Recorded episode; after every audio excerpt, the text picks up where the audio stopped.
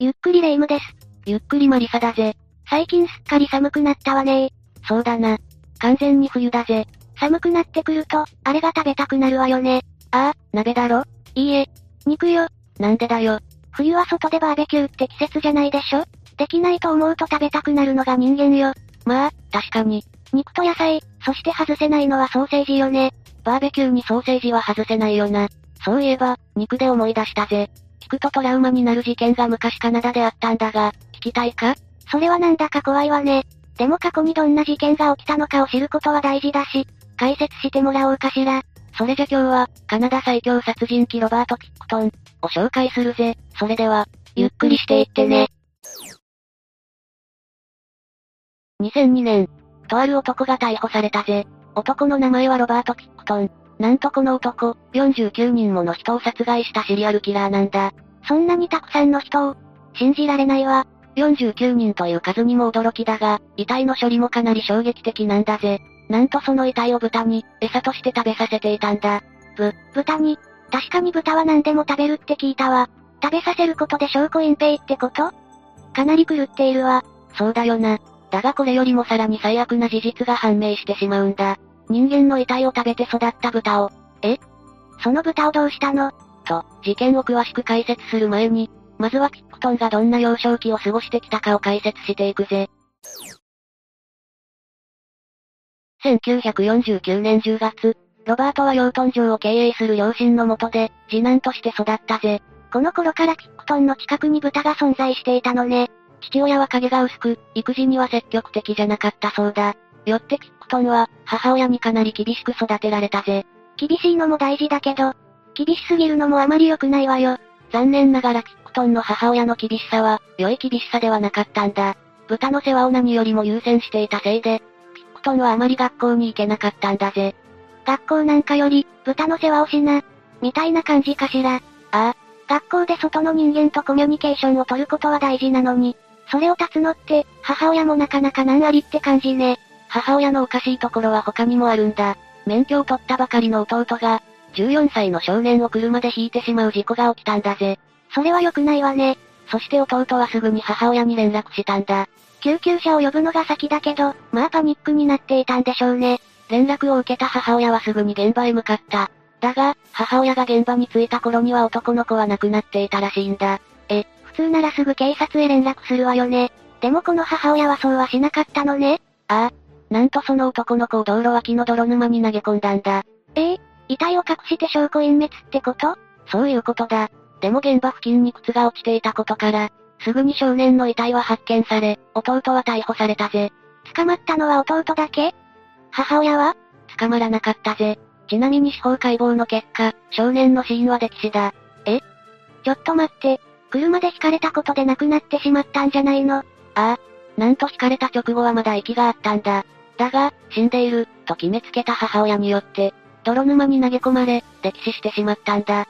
それじゃやっぱり母親も逮捕されるべきよ。だが母親は警察に名乗り出なかったことから、逮捕されなかったんだ。助からないのならば迷わず殺す。そんな母親を、ピックトンは恐れるようになったんだぜ。時が経ち、1977年、父親が老衰で亡くなり、その後間もなくして母親も癌でこの世を去ったぜ。そして両親のやっていた養豚場を、兄弟と相続することになったんだ。ピックトン兄弟は養豚場の敷地の一部を売り、一生遊べるような大金を手に入れたんだ。そんな大金を手に入れたんだったら、遊んで暮らせばよかったのに。ピックトンはそれができなかったぜ。どうして小さい頃から養豚場を継ぐことを強要されていたから、それに逆らえなかったんだろう。母親が亡くなった後も、母親に縛られていたのね。大金を手にしたことでキックトンに近寄ってくる人間もいたぜ。お金に困ったホームレスや娼婦たちだ。明らかにお金目当てじゃない。ああ。でもキックトンはその人たちにお金を貸し、働きたい人を自分の養豚場で働かせたりしていたんだ。うーん。なんだか人が良いわね。思っていたイメージと違ったわ。でもこうやっていろんな人を助けていたせいで、この事件の発覚が遅れてしまったと言っても過言じゃないんだ。それは後々解説していくぜ。そしてこの頃からダウンタウンイーストサイドでの遊びを覚え、娼婦をお持ち帰りするようになったんだ。ダウンタウンイーストサイドってバンクーバーの繁華街から徒歩で約40分ほどのところにあるんだぜ。別名、バンクーバーの危険地帯、って言われているんだ。危険地帯治安が悪いの悪いなんて言葉じゃ足りないくらいの場所だ。カナダでトップクラスの犯罪数、麻薬中毒者やホームレスが、うろついていたり、銃撃戦もよくあるくらいの治安だ。かなりヘビーな場所なのね。さらにダウンタウンイーストサイドでは娼婦が道に立っており、客引きをしていたんだぜ。そしてキックトンはその娼婦たちを連れて、帰るようになっていたんだ。どの国にもそういう場所は存在しているものよね。 1990年。そこでキックトンはある女性と出会ったんだ。その女性はジーナ。彼女もまた娼婦だったぜ。だがキックトンは彼女を本気で愛してしまい、ついには指輪を渡しプロポーズしたんだ。心から愛している女性と出会えたのね。ここで正しい道を歩めたらいいけど、だがそう簡単にはいかなかったぜ。ジーナの狙いはキックトンのお金、ただそれだけだったんだ。じゃあプロポーズはのらりくらりと交わされ、ジーナは指輪だけもらっていなくなったんだ。そしてキックトンはその傷を埋めるように、娼婦遊びがさらに加速していったんだ。母親と、ジーナの存在がキックトンの中でかなり大きかったのね。それじゃ次は事件について詳しく解説していこう。2002年、ダウンタウンイーストではたくさんの女性が姿を消し、街に住む女性は、次は私かも、と怯える毎日を過ごしていたんだ。そんな時、警察へとある電話がかかってきたんだぜ。農園の経営者が違法に銃を所持している、と匿名の垂れ込みがあったんだ。その経営者っていうのは、ピックトン。その通りだぜ。警察はその垂れ込みからすぐ、ピックトンの家を家宅捜査したんだ。それで銃は見つかったの銃も見つかったし、他のものも見つかったぜ。警察が冷蔵庫を調べると、中にバケツが入っており、その中に詰め込まれた遺体の一部が発見されたんだ。きついわね。頭部や腕などが詰め込まれていたそうだ。さらに養豚場の敷地内からも骨などの遺体の一部、計33人分が発見されたんだぜ。 33人分。ぎょっとするわ。そしてその遺体を切り刻み、豚の餌として与えていたんだ。それで、遺体を食べた豚をその後どうしたのこの事件の一番恐ろしい部分だな。なんとキックトン、その豚の肉を他人に食べさせていたんだ。え人に食べさせたああ。キックトンの養豚場の近くには、イベント会場のような場所があったんだが、そこは子供のお遊戯会などの色々なイベントが開かれたり、人気スポットだったんだ。そんな楽しい場所だったら人気になるわよね。でももう一つ人気なものがあったんだ。ピックトンはそのイベント会場で豚肉やソーセージを振る舞っており、それが美味しいと評判だったんだぜ。嘘でしょ。その肉やソーセージってもしかして、ああ、遺体を餌として食べていた豚の肉だ。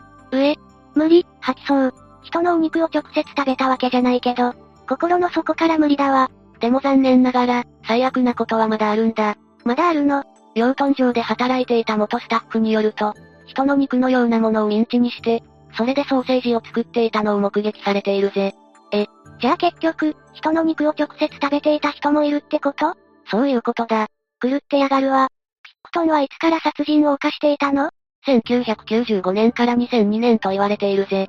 どうして逮捕までにこんなに時間がかかったのかしらそれは、警察が持っていた偏見のせいなんだ。実はキックトン、逮捕される。2002年より昔に殺人未遂容疑で起訴されているんだぜ。そうなの ?1997 年に一人の女性が、腹部をナイフで刺された状態で病院に駆け込んだんだ。その女性もダウンタウンイーストで娼婦をやっていたんだぜ。ということは、ピックトンにお持ち帰りされた女性ああ。でも部屋に入るなり女性は恐ろしいものを見たんだ。テーブルには出刃包丁などの凶器が置かれていたそうだ。子は、こんなの見たら血の毛引くわよ。女性もそう思い、逃げようとしたが、ピックトンに手錠をかけられてしまったんだ。そしてその時に腹部をナイフで刺されてしまったんだぜ。どれだけ怖かったか。だがその女性はなんとかその場から逃げ出し、通りかかった車に助けてもらったんだ。そして一番近くの病院に駆け込んだんだぜ。そこでこの事件が発覚したのね。そしてなんと、女性と揉み合っている時にピックトンも怪我をして、その病院を訪れたんだ。えつまり被害者と加害者が同じ病院にいたってことそういうことだ。そしてピックトンのポッケから見つかった鍵と、被害者女性の腕についていた手錠の鍵が一致したことから、ピックトンによる犯行だと分かったんだ。女性が逃げ出してくれてよかったわ。起訴まで行ったのよねああ。だが残念ながら起訴は取り下げられたぜ。えどうして女性が麻薬依存症で娼婦だったからだ。そのせいで信用性が乏しいと判断されたんだぜ。何よそれ。ピクトンの鍵と手錠が一致してるじゃない。この頃の警察には娼婦に対して偏見が根強くあったんだな。くだらない偏見で犯人が野放しなんて、たまったもんじゃないわね。警察の偏見は、さらに事件解決を遠のかせていったぜ。この殺人未遂事件が起きた1997年はすでに、ダウンタウンイーストサイドで娼婦が次々と姿を消していたんだ。つまり連続殺人事件の真っ只中ってことよね。警察は何をしていたのなんと驚くことに、警察はこの事件を見て見ぬふりをしていたんだ。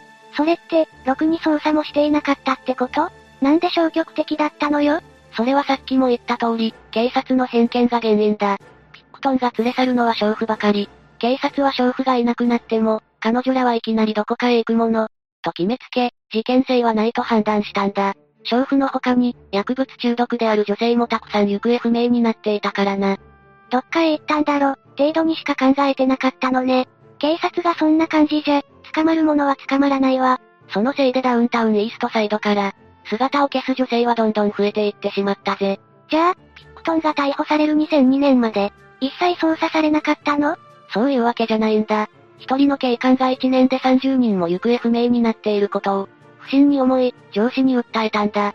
さらに娼婦たちも、問題だ、と声を上げたことで、事件性があると判断されたんだぜ。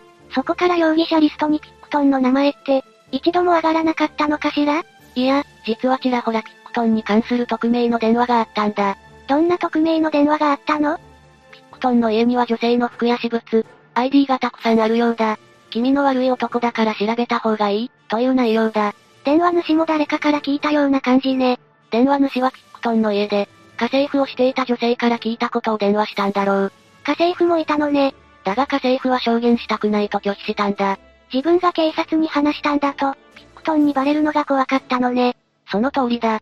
他にもピックトンに雇われて養豚場で働いていた人たちが何人か。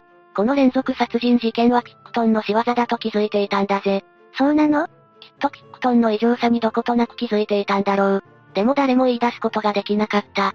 ピックトンを恐れていたからそれだけじゃないぜ。